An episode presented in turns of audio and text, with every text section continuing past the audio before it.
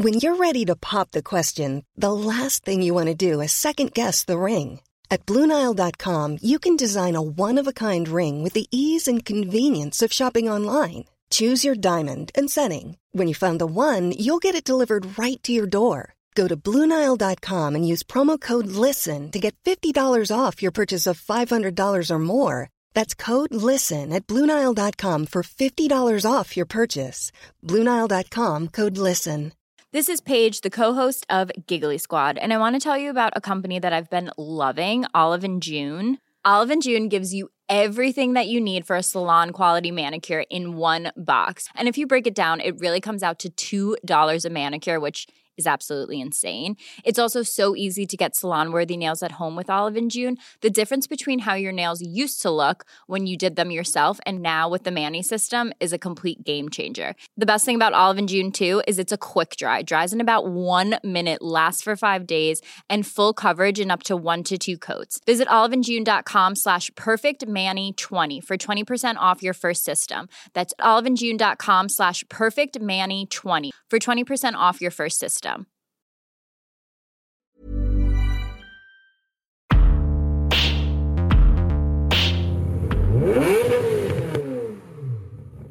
Hello one and all, and welcome to Behind the Glass, the podcast which aims to take you behind the scenes of the YouTube channel Seen Through Glass, as well as the automotive and social media worlds.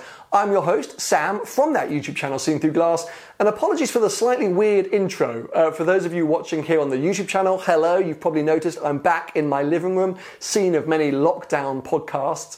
For those of you listening, you may have picked up on the fact that this sort of audio quality is not as good as it usually is when we're in the studio. The reason I'm recording this here and now is because I totally forgot to record an intro the other day when I sat down with Ed Lovett from Collecting Cars for today's episode. We met up at Collecting Cars HQ and recorded in a rather echoey office, but I don't think it really matters because the chat I had with him was fascinating. If you followed me on Instagram or Twitter over the last, 6 to 9 months, you'll know that I quite regularly post cars that become available through the Collecting Cars website, because there's always like really interesting, juicy bits on there. And I wanted to understand kind of where the idea had come from and where Ed came from, because last year I appeared on the Collecting Cars podcast with Ed and his co-host, a small motoring journalist called Chris Harris. It was a huge amount of fun, but yeah, it felt about time that we flip it around and I get the Collecting Cars, Ed from Collecting Cars onto my podcast. So I really hope you're going to enjoy this. As I say, I really did. I found him such an easy guy to chat to, a really nice guy to chat to,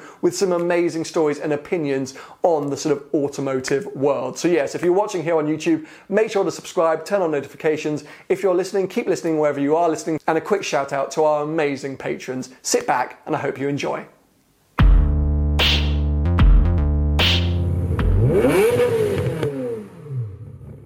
Ed, welcome to Behind the Glass. Behind the Glass. Thank you very much. I feel like we're evening the score because I think most of my listeners will know, but maybe some people missed it. I appeared on your podcast, the Collecting Cars podcast, middle of last year. Indeed. With Chris Harris, who you co-host that podcast with.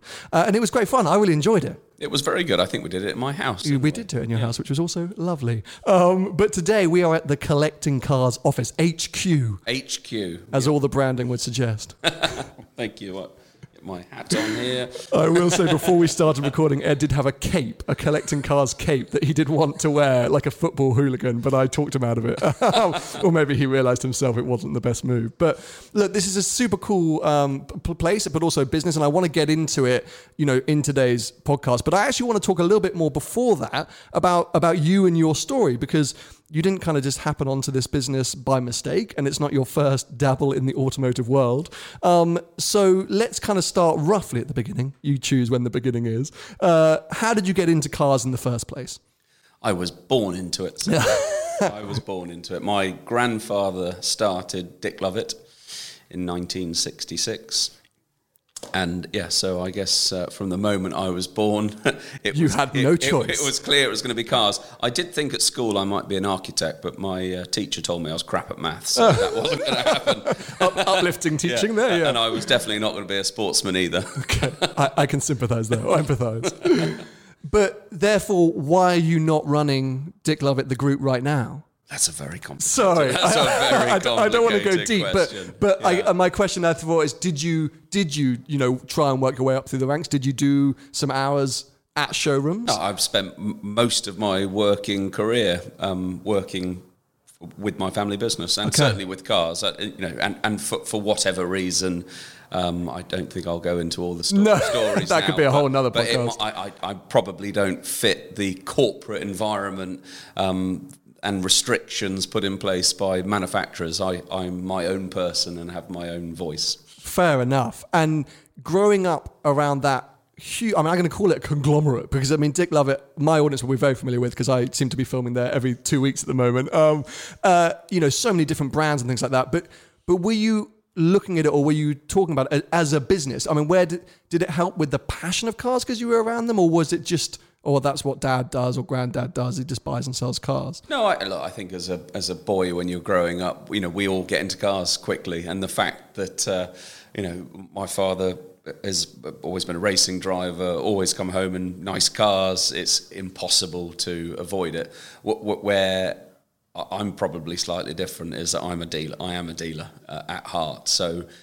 it's as much about the deal as the car. So, when I was going to work, I've started at the bottom washing cars, body shop, parts department, workshop, admin, and then got into sales and very quickly found my feet and what I enjoyed doing and what I was good at.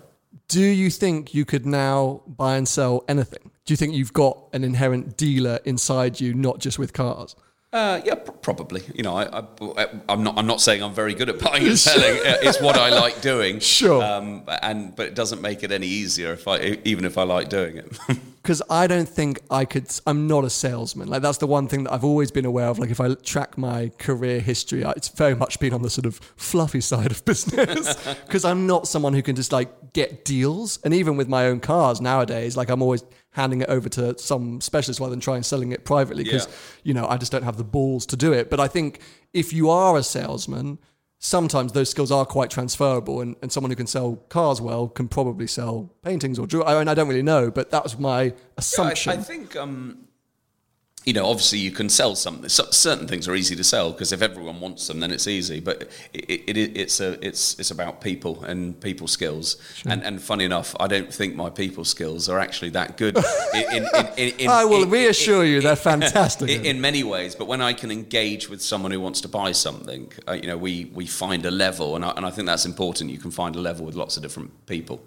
And there's a thing with petrol heads, which I guess is why, especially if you're passionate about what you're selling, but cars in general, is I do feel like we can all connect on any level. You walk into a room, if it's a stuffy dinner party, and I talk about this a lot, if there's one other guy at the table who's into cars, you're kind of saved because it doesn't matter if he's into 1930s Bugattis or whatever, and you're into modern day stuff, you can still click and connect, thank God. That is true, although there is a negative side to that, because if they know you're the car guy, even the girls, all they want to do, what car are you driving? What have you got? What have you sold? What's your favourite car? And my wife hates it. Really? Anyone who comes to our house for lunch, within seconds of arriving, what's downstairs? What have you got? Interesting.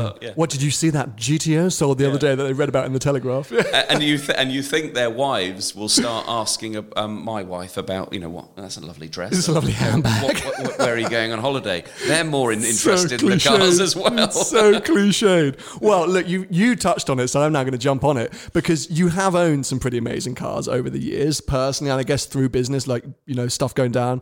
And downstairs right now, you have a very interesting car, which is a new 911 Speedster, the GT3 Speedster, which I love the look of. We were speaking about it before we came up to record that weirdly, I feel like it's kind of gone a little bit under the radar, that car. I don't know if because Porsche just haven't had many people drive them. They're obviously super limited, but it feels like there are a ton of them on the market, which you never really want to see with a car that theoretically people want to get out and drive. But how are you finding it? I love it. You love it. I really like it. I didn't buy it new. I had to pay a premium for it. And it's a slightly funny story, but because it was that particular car I wanted. Not any Speedster, but that one. And on my birthday, which is the 18th of February, happy birthday! Send me a card, put it in your diary. I made an offer on that car significantly more than I paid for it, and when I made that offer, I was said, the owner doesn't want to sell it to a dealer. And I was like, well, I'm just, that's horrible. Money's money. And I bought it. Well done. 30 grand less. Well done. Congrats. 3 months later. I love it. Yeah. Amazing. So are you a Porsche guy then? What particularly about that car were you desperate about? Am I a Porsche? I definitely am a Porsche guy. You know, you can see through International Collectibles that, you know, it's mainly Porsche. And there's a few reasons for that. I think Porsche as a product and a brand is, in the collector car world, is the most liquid. Everyone knows what they're worth, give or take. If you price it right, you'll sell it. If you're an owner, if you've got one, there will be someone out there to write you a check for it. And I really like that because I don't like sitting on inventory for a long time. I hate it, and that's why collecting cars is. But we'll come to that. So I had a Singer 911, which I ordered new. Went to California with my wife to collect it. The last week she could fly before she gave birth to our second daughter, whose birthday is today. Oh, by the way. Congratulations. Happy birthday. And so we really loved that experience and owning that car and also driving it without ever thinking about whether it's going up or down in value. And that's another thing for me with Porsche, you can do that.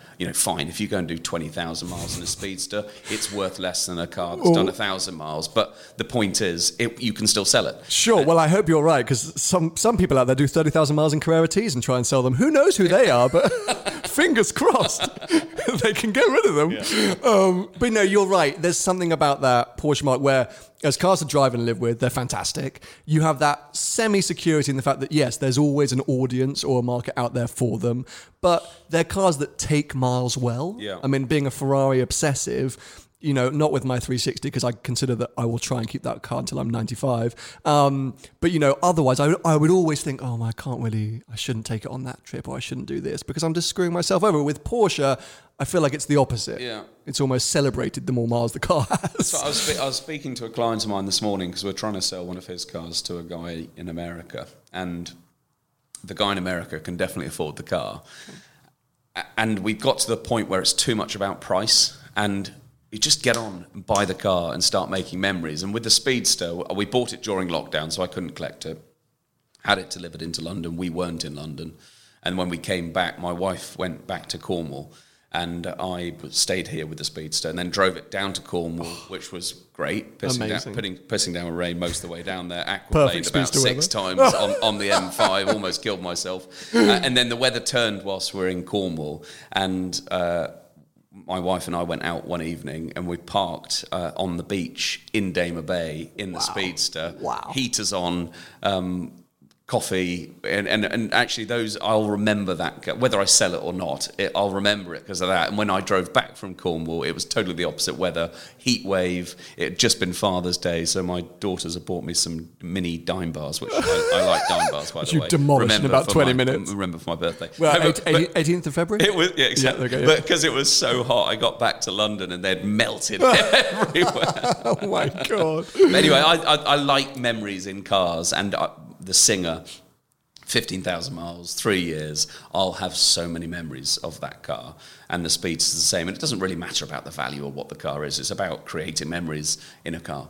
And I think, you know what, you and I share the same thought here, where I totally with you. It's all about what you do with these cars. And also, it doesn't always matter what the car is. Like, I have some amazing memories from my first car, which was a Mark IV Golf, just a 1.4 litre banger. But I have amazing memories with it. But I'm not someone who's sentimental about keeping the car for the memories. Like, a lot of my audience were upset when I announced I was selling the Carrera T, because they're like, how can you part ways? But those memories aren't going anywhere. That trip still happened. I don't need the car in my garage to get it and go, ooh, it still smells like Latvia. Personally, I don't need that. But are you the same way? I get the feeling you're the same way. Well, yeah, look, very much so. Just very quickly on the first car thing, I did see Shmee the other day, found his first car. I wonder how many of us, our first cars are in the same status as. Honestly, I know mine is. I had a Nissan Sunny 1.4 LX with a rear spoiler, and I fitted a mini disc player. Hello, mini discs. And I someone we know in the family had an accident, so we got newer cars because we are car dealers, and sure. My mother wanted us to have cars that had airbags in them, so we got newer cars, and my cousin took the Nissan Sunny 1.4X and destroyed it. God damn it. It's almost a rite of passage, though, for first cars. They need to have some kind of awful sort of, ending. I don't know. The problem is I don't know the original plate of my first car because I'm a douchebag who's always had private regs that make no sense because, this is who I am. And so I can't track down where that first car ended up. Mine was a Halford special because it was a bog standard 1.4 Golf, and I just took it to Halford and put chrome everywhere. Chrome strips, literally, that would stick down with sellotape on the grill. So I had a chrome grill and different alloys, and so if the Nissan was your first car, what would you consider was your first sports car, or at least the car that you were like, yeah, this is cool? Well, I'm working for Dick Lovett. I drove great cars. I can imagine they were the company's. They weren't mine. And do you want to know what the first new car I bought was? Please, a Singer 911. Really? Yeah, correct. That's amazing. That's not true. Sorry. Okay. Scrap that. Total lie. Scrap that. Rewind. The first new car I bought was a 991 GT3. We moved abroad, and I had the first car in the market, which was total fluke because they told me that the first cars you couldn't have lift on, and I was like, I don't care about it. I'll just have it. And ended up I could have lift on it. Sure. And so just a bit of a scam, basically. I did took delivery of it, went for a drive with my wife again. And 3 days later, I had a call from the Porsche Centre to say, stop driving your car. There's an engine fire problem with the GT3. And it was parked 4 stories down under a building. And they came to pick it up and said, you can't drive it. And I was like, well, fine. Send the tow truck down 4 stories down the building. What are we going to do? Oh, my God. 4 months it took me to... I didn't even want the car after that. And I just got my money back after 4 months. What was that like, though, having been around cars for so long? Obviously, buying used. Because I've never bought a car from factory. I don't gone through that spec and waiting and blah, blah. So was it rewarding? Like, did you? Do you know what? I think that the fact I had 400 miles in it and couldn't use it really pissed me off. Sure. So I went to the Porsche Centre, paid them the deposit, gave them the spec, and for me it was quite an important moment. I remember collecting the car with Viv, so it was quite important. Subsequently from that, though, and I don't know if this was the peak of the change of that type of market, which I'm sure we'll come on to, but I went back to the dealer to say, I'd quite like a GT3 RS next. Is that all right? Oh yeah, we got so many orders, and we can help you. You need to bed this Panamera first. All of that, and so, 911R, GT2 RS, and I was like, I'm not flirting with any car dealer. I won't even flirt with my family business to get a new car. I'm not going to play the Ferrari game. Mm-hmm. I just won't do it, and that's why I went and bought the Singer, because interesting.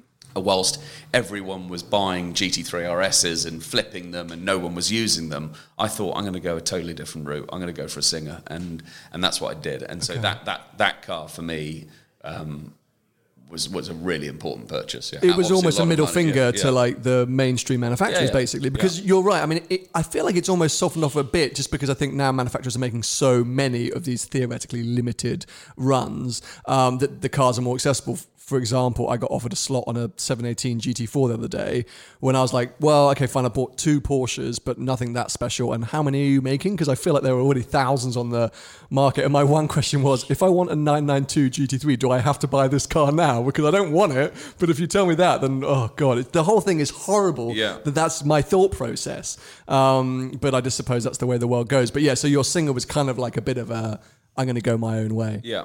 Amazing. Correct, yeah. And you sort of said we're going to move on to it. Let's move on to it a bit, because alongside collecting cars, you're still running international collectibles, right? I am.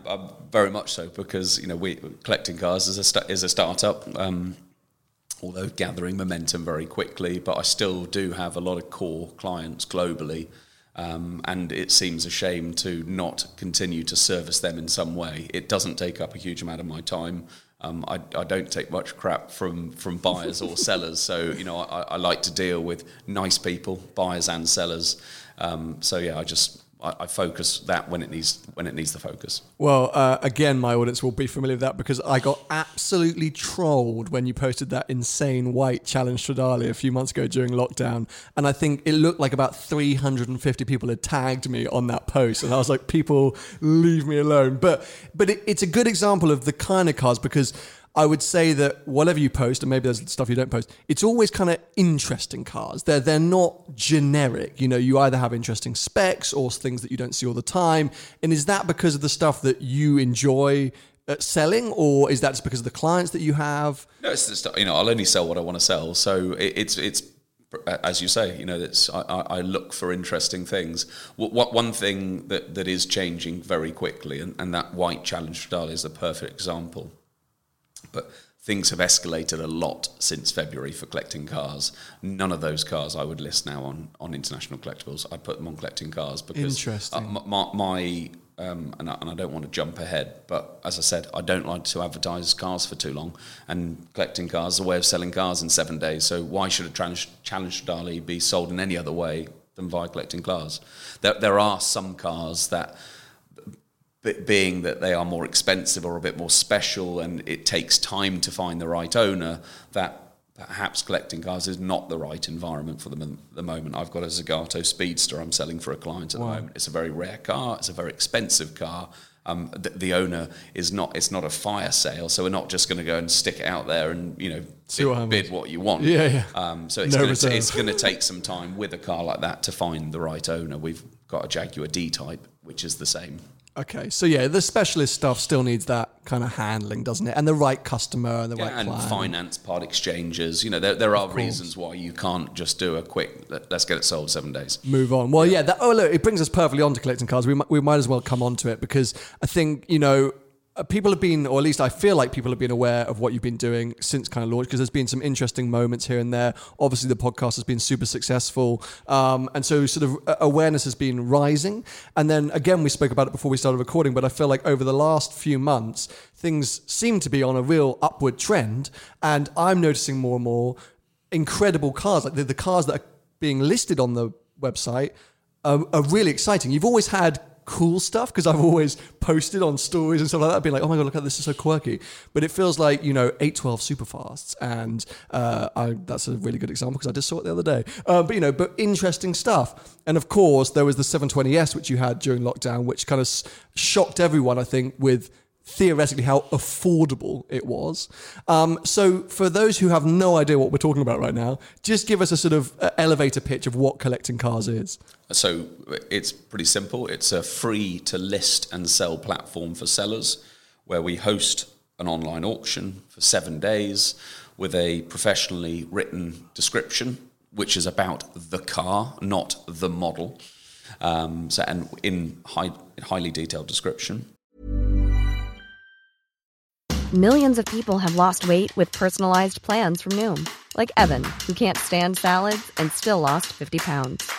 Salads generally for most people are the easy button, right? For me, that wasn't an option. I never really was a salad guy. That's just not who I am. But Noom worked for me. Get your personalized plan today at Noom.com. Real Noom user compensated to provide their story. In 4 weeks, the typical Noom user can expect to lose 1 to 2 pounds per week. Individual results may vary. I'm Sandra, and I'm just the professional your small business was looking for. But you didn't hire me, because you didn't use LinkedIn Jobs. LinkedIn has professionals you can't find anywhere else, including those who aren't actively looking for a new job, but might be open to the perfect role, like me. In a given month, over 70% of LinkedIn users don't visit other leading job sites. So if you're not looking on LinkedIn, you'll miss out on great candidates, like Sandra. Start hiring professionals like a professional. Post your free job on linkedin.com/people today. Hey there, it's Michelle Norris. I'm host of a podcast called Your Mama's Kitchen. When I travel, I'm usually looking for a way to find a taste of home when I'm not at home. And one of the things I love to do when I am at home is entertain. And Airbnb allows me to do that. When I was in California recently, I rented a house that had a great kitchen. And when we were sitting around the table, we're all thinking, we're in someone else's house. Someone could be in all of our homes as well. If you have a home, but you're not always at home, you have an Airbnb. Your home might be worth more than you think. Find out how much at airbnb.com/host. And then we also have 100 to 200 photos. So if we say it doesn't have a curved wheel, you'll see a photo of all the wheels. If we say there's no wear on the driver's seat bolster, you'll see a photo of the driver's seat bolster. So that transparency and information, where you've got 7 days to sit down, ask the seller questions, go and see the car. It's just doing it quite differently to auction houses, to traditional car dealers. It's changing the way people buy and sell cars. And I think you're right in that when you were saying sort of maybe initially it was a fire sale type, you know, I just want to get rid of the car, stick it up there, let's just see what happens. But I feel like now it's a really interesting and viable way to sell your car because it's got this audience of, you know, enthusiasts, people who are looking for cool cars, quirky cars, good deals, etc., without the kind of dealer inflation or the messing around or whatever it might be. It feels like it's got rid of a lot of that. Yeah. So I definitely keep my eyes on it because you've had cool car. You had the 695 at Bath, 70th anniversario. Very interesting car for me. I love that thing. And on the used market at the minute, they're still up at like 28, 30. And I was like, are they worth that? You sold, I think, for 26. I was like, okay, well, clearly that's just where they are. Yeah. But then, you know, you do get some other things which come in a bit lower. And I go, oh, hold on a sec. Maybe there's an opportunity here. So that's why I think, it, you know, the credibility seems to be gaining a lot. So how do you acquire cars for the website? Do people approach you? Are you out there looking to get cars? So that's changed again. So our first auction started on the, just remind myself, 14th of May 2019, 3 days before my third child was born. A lot of my stories are attached around my children. Nice. So we started then. Then the first auctions ended on the 2nd of June because when we went live, the first lots were up for 2 weeks, and I'm not sure if you remember, we had 270,000 mile 1989 911 Speedster was one, yes. Of our early lots. So in the early days, podcast, Instagram, hi, we're here, consign with us, a lot of cold calling, piston heads, Auto Trader, car dealers, car and classic. We've seen your cars for sale. Can we help you? Do you want to do something a bit different? And we had a pretty good pickup straight away. Sure. Expectations, we're trying to manage our expectations in terms of not thinking we're going to have world dominance immediately. And then getting to around Christmas time, you know, we had general elections, you know, so there were some sellers in the market that were becoming a bit more motivated. So sure. That helped them thinking, right, what's the quickest way for me to sell the car if dealers aren't writing checks out? So collecting cars became more prominent. And then it was really from February this year that we started to see an increase in incoming inquiries. And obviously, as we arrived in lockdown, you know, we get about 25 incoming consignment requests a day. Wow. And a lot of them we turn away, you know, because we're probably not the right place to sell a 196,000 mile 320 diesel BMW. Although if there is a 320 diesel BMW that's interesting, we will still run that. So we obviously number plates we've been offering, and we get a lot of pretty rubbish number plates offered to us, so we turn those away. But we've got 100 cars, just over 100 cars live on the site at the moment. And do you feel like so? For my US viewers, they'll be very familiar, I think, with Bring a Trailer. And is there a slight differentiation between what you and Bring a Trailer do? And then secondly, do you think this is kind of going to shift or is shifting how some people are buying and selling cars? Because I think definitely the market is changing, at least in the supercar or the interesting car side of things. And so I can see why people would want to come through you a lot more, you know, with the cars that they're trying to move on from. So yeah, let's talk about the Bring a Trailer thing first. For those people who don't know what that is, it's essentially a similar setup in the US. I would say it's almost exactly the same. Okay. So and they've been at it for quite a long time. I think they've just sold the business to Hearst Media on the 23rd of June. It's an incredible business. You know, they did, I think, circa 10,000 cars last year, $230 million worth of transactions. It's an incredible business. They are chasing volume. We would like, and we are increasing our volume, but we're still pretty focused on quality, that mix. We're not throwing anything on there because we just want to make as much money as possible. You know, we are picky. And because we want the right people to engage with our audience. And that doesn't mean the right people because we just want to be selling 488 Peasters. You know, we want, you know, a Mark 1, a Mark 2 Golf GTI. You know, we want the odd motorbike. Cool, quirky stuff. Number plates at £1,000. You know, plus we do want the big stuff. You know, that's where our model really comes into its own is cars sold over £100,000. So any car that's sold over £100,000, the buyer's premium is £5,000 plus the VAT. Okay. At a traditional auction house, the buyer's premium on that would be £12,500 plus the VAT. Wow. Plus they charge the seller as well between 5 and 10%. Okay. So we're saving the transaction from buyer and seller a considerable amount of money. Take that to £1 million, and they're paying £150,000 worth of fees. It's £5,000 with us. Wow. Yeah. Okay. So it becomes very attractive for everyone involved, really.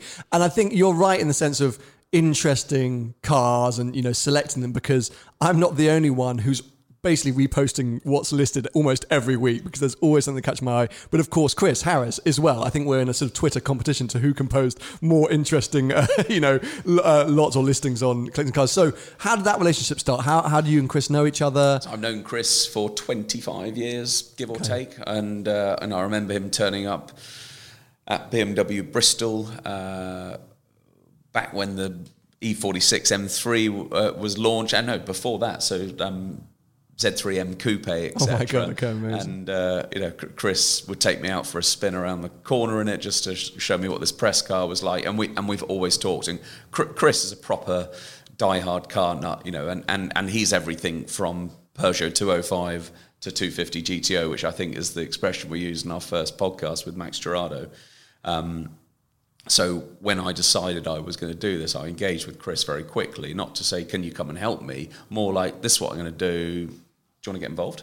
And he was like, yeah, sure, let's do it. And I think I was with him having lunch the other day, and that telephone call, he was walking to Edgbaston to watch the cricket. And he still remembers the call, and I'm pleased I made that call. Absolutely. Yeah. And you know what, especially on the podcasting side, I think, you're lucky that my co-host isn't here this today.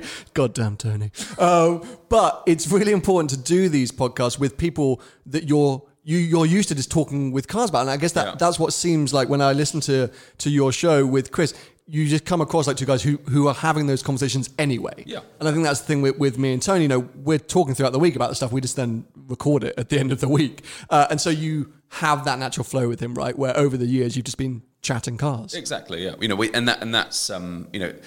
The podcast to a certain degree is Chris's domain. He sets the tone of that, chooses the guests. Often gives you quite a hard time. It gives me a hard time. But it's important because, when we sit down, we don't want to be trying to, get blood out of a stone. It needs to be natural conversation. That's what it's all about. And by the way, Tony, thanks for buying two cars off the platform. Yes, he did. I mean, Tony, God, what an interesting character. But yeah, he bought two cars. He had a great experience, actually. He did actually text me saying he had a great experience. And I think he's definitely sold one of them on, maybe he sold both, actually.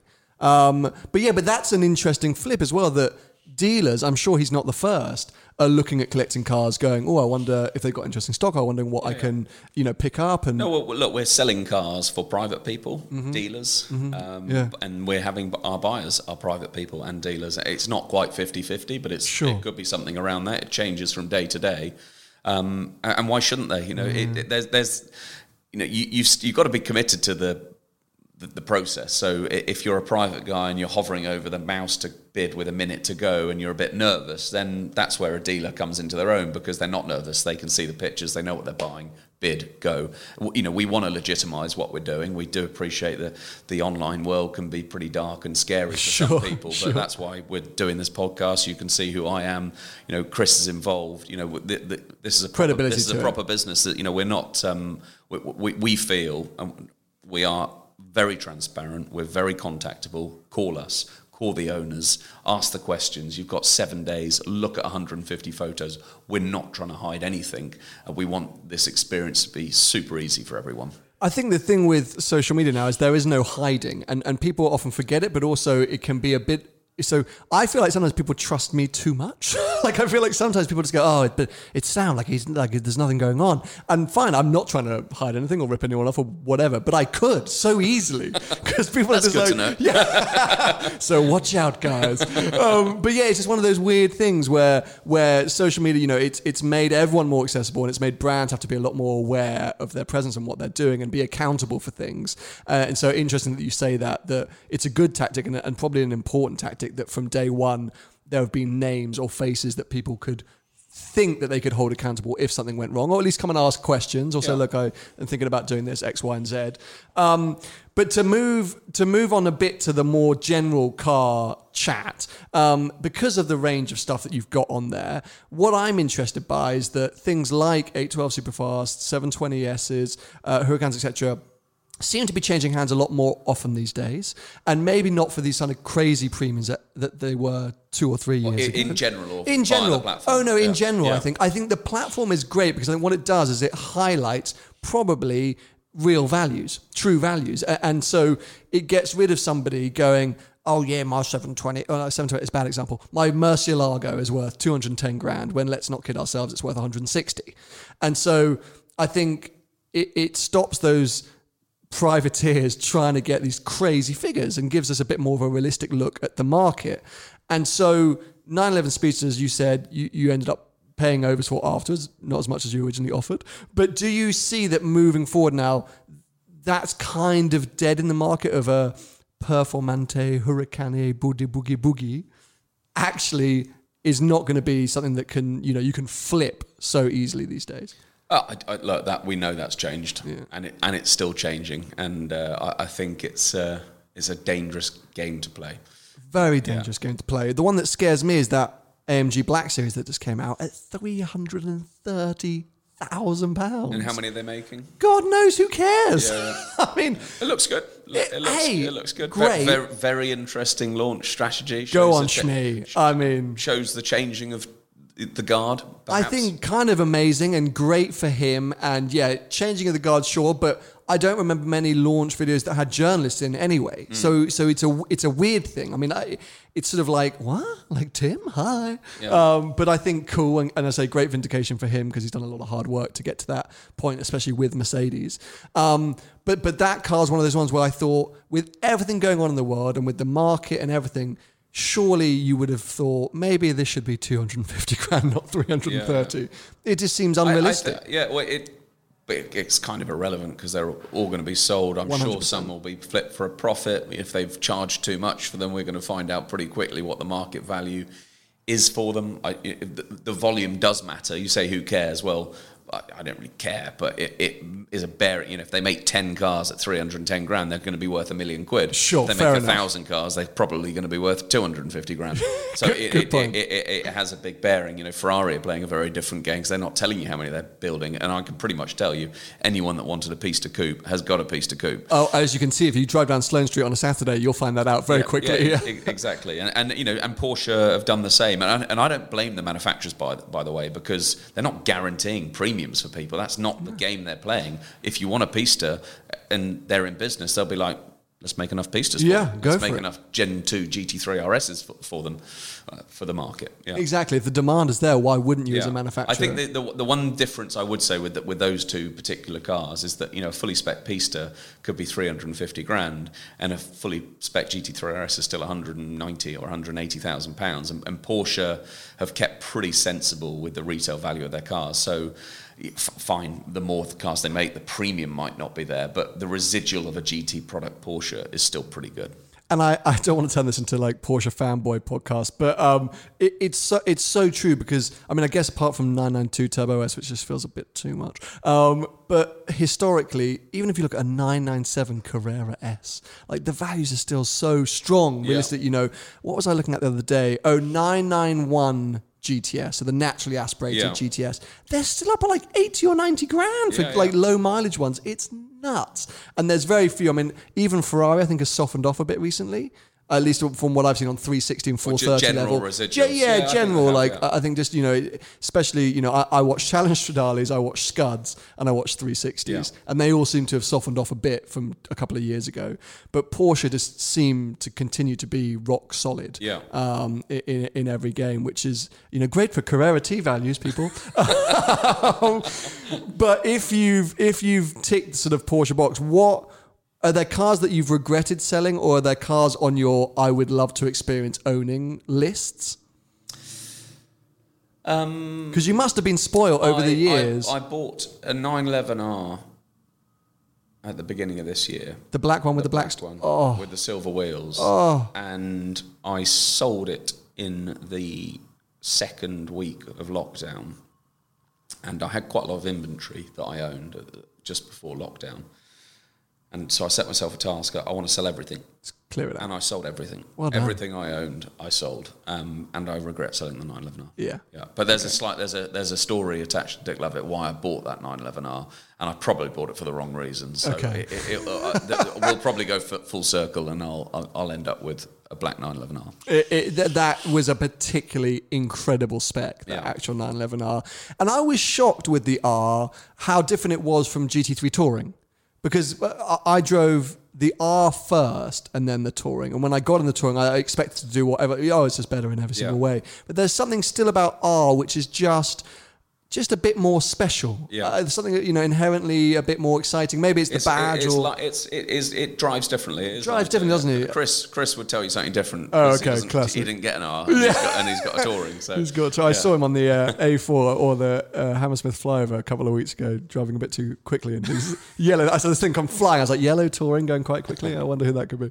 But yeah, no, I preferred the R, and I saw that car when you listed it and thought, oh, that's brilliant. Because I saw it parked up. Did it used to live in central London? Was it a central London car? I think it probably did. Yeah, I think I saw it around and about. Okay, so 911R. Anything else? And there's another Porsche. I've been lucky enough to own several F40s, but they've never really been mine. Yes, they were mine because my money bought the car. But I bought them in with my business head on, and so at some stage where I don't need to use my business head, that is a car that I will own and keep forever and use it and drive it and never care about the mileage. That over a Carrera GT? Okay. Not because it's better. It's just for me.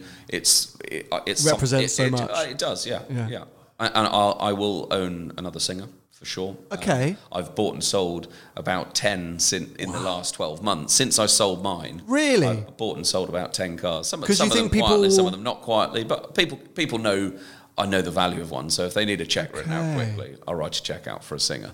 I've done very well with those, but since I sold the Monaco commission, I haven't had my own one, and so I'll definitely go back there again. And selling a Singer, and this is, I guess, brings us on to the weird world of Koenigseggs and Paganis and things like that. Every Singer is bespoke, essentially, right? You know, commissioned with all the details, essentially. And you can tell me if I'm wrong, but I guess done by the owner, or maybe with help from the Singer team. And they're just beautiful to look at. But does that mean that they dictate different values? Because if someone's gone for a viola purple paint and orange interior, that might not be for everybody. There's not many out there that are totally crazy, but actually the crazier they are from a blue with tan car, for me, makes it even better. And I feel like that's the team at Singer have been good at that. Yeah. You know, so I sold the Moscow commission, which was violet with white and purple inside, and it was four-wheel drive, and I sold it for a Russian friend of mine. It was called the Moscow commission. It was registered in Malta. It was the car with a snowboard rack on the roof. Okay. And I sold it to a French guy living in Japan. Brilliant. And he inquired on it. We negotiated for about 5 minutes. He bought it. Brilliant. Yeah. Okay. So there's someone for everything out there, especially with Singer. But that's, so as you know, PTS and MSO, but as I say, Koenigsegg and Pagani really focus on individualization and allowing their customers to go these crazy levels of bespoke. My question is, how does that look on the used market? And maybe some of these guys aren't thinking about that. They don't care. They're rich enough that who gives? But the amount of these cars that I see that are so bespoke, so specific. And Shmee's a good example of that. You know, his cars, when he's speccing them from factory, especially things like the Senna, that's a Shmee car. Yeah. Some people will like that. Kind of. There's some very radical Sennas out there. Yeah, good point. I think there might much be one worse for ones sale than his. Up north with lime green leather and stuff like that. God. And, you know, his is relatively safe in comparison. Exactly. Some of the Sennas, look brilliant. Others... horrible. I actually don't think any of them look brilliant, but I mean, fair enough, each to their own. But you say, like some of the Koenigseggs, I think Pagani have done pretty well to keep those looking good, tasteful. Yeah, it's a weird market out there, and the circle of those buyers is very small, very inbred as well. Yeah, they all like Koenigsegg Club, often are the Pagani Club as well, and they often ship cars in between each other. But I would worry, especially with the rise of social media, because I feel like those highly bespoke cars, those highly individual cars, then become quite social media famous. If I was in that market, I don't know if I would have the appeal. But that's David's car, I don't want that. Or there's Brian's car, and but because I'm not in that world, I don't know. Yeah. It's not like an F40 where you can go and get a resale red one and be done with it. No, I don't really get that world, and I've got a black with black. 911 Speedster, I can sort of skulk around pretty quietly without being noticed. I'm not one. And funny enough, when I spec'd the Singer, I knew I wanted Porsche Midnight Blue as the exterior colour. And then the inside, I wanted something with some personality. So when it's parked on the street, it's just an old blue 911 for 98% of the people that walk past. I even had every Singer badge taken off. So if you know, you know. So I'm not one for being too big and shouty. Come and meet my 360. Wait till I get my yellow Rolls Royce Dawn. I'd love to see you. I don't. Funny enough, actually, just going. These are not sort of dream cars, but 3 kids, 2 dogs, wife. Singer is Singer Speedster. They're all very impractical because I can't get anyone in. So the car that I'll probably buy at some point in my life is a Mercedes 1971 floor shift Mercedes 3.5 SE convertible. So this is where you need Chris, because I have no idea what that is. Yeah, a beautiful, big, huge, wagony, hand-built convertible Mercedes. Wow. Yeah. Okay. There is an amazing something like that cruises around Belgravia in like a. It's either silver or blue. Yeah, it will be one of those. One of those. Yeah, yeah. Okay. It's so that's the ultimate. It's probably Graham Hunt's making around. Yeah. I mean, you say. The Speedster and the Singer are impractical. I'm not sure that Mercedes would be that practical because I feel like it's going to be broken down on the M4 somewhere. No, I think it's... you think it'd be all right? Good cars, but it's practical so I can get my kids in it. Yeah. With the roof down. Yeah, Sunday brunch car. I think it's a bit of a squinty practicality there. Well, look, we're going to sort of wrap things up. If you had sort of one motivating factor to tell people to go and check out Collecting Cars. I mean, it's felt like a bit of a plug for Collecting Cars, but it is because I enjoy the platform and you were kind enough to have me on the podcast. So, what would you say is one motivating factor for people to go have a look? Yeah, look, I don't want to feel like I need to plug it, but, come and use the site, list your car with us. It is whatever we're doing and it's tactical, but we're not, it's working, right? Yeah, yeah. We're getting good prices, more than trade. In some cases, more than retail for the sellers, but in a lot of cases, you're probably saving on what you'd have to pay in a showroom. Sure. You're certainly getting more than a dealer would write a check for you, and it's quick. And one thing we didn't really talk about, which is an important thing that Collecting Cars do, is there are dealers out there that have gone bankrupt that do use the sale or return model that. List your Performante with me, I'll charge you $5,000 plus the VAT or whatever it is. The buyer pays for the Performante, and the owner never gets the money. Mm-hmm. There's been a big auction house that's gone down. So with Collecting Cars, the car stays with the owner. Okay. We host the auction, and post-auction, the buyer pays the seller and goes and collects the car. So it's a very safe way of selling as well. Okay. Well, look, there you go, guys. I do recommend it. Even if, like me, you're not necessarily looking to buy, but you do cruise Auto Trader. If you're a voyeur. If you're a voyeur. Collecting Cars is slightly better than Auto Trader if you're an enthusiast, just to go and have a look at. But my final shout is that I think at some point we're going to have to arrange a shoot with your Speedster and Chris's Touring. That'll be my next plug. But thank you very much for taking time. I really appreciate it. For all of you listening, if you want to check out Collecting Cars, links are below. You can find Ed as well on various social medias with International Collectibles, Collecting Cars, etc. And I'll be catching up with you guys again very, very soon. So goodbye. Thank you very much. Cheers, Sam.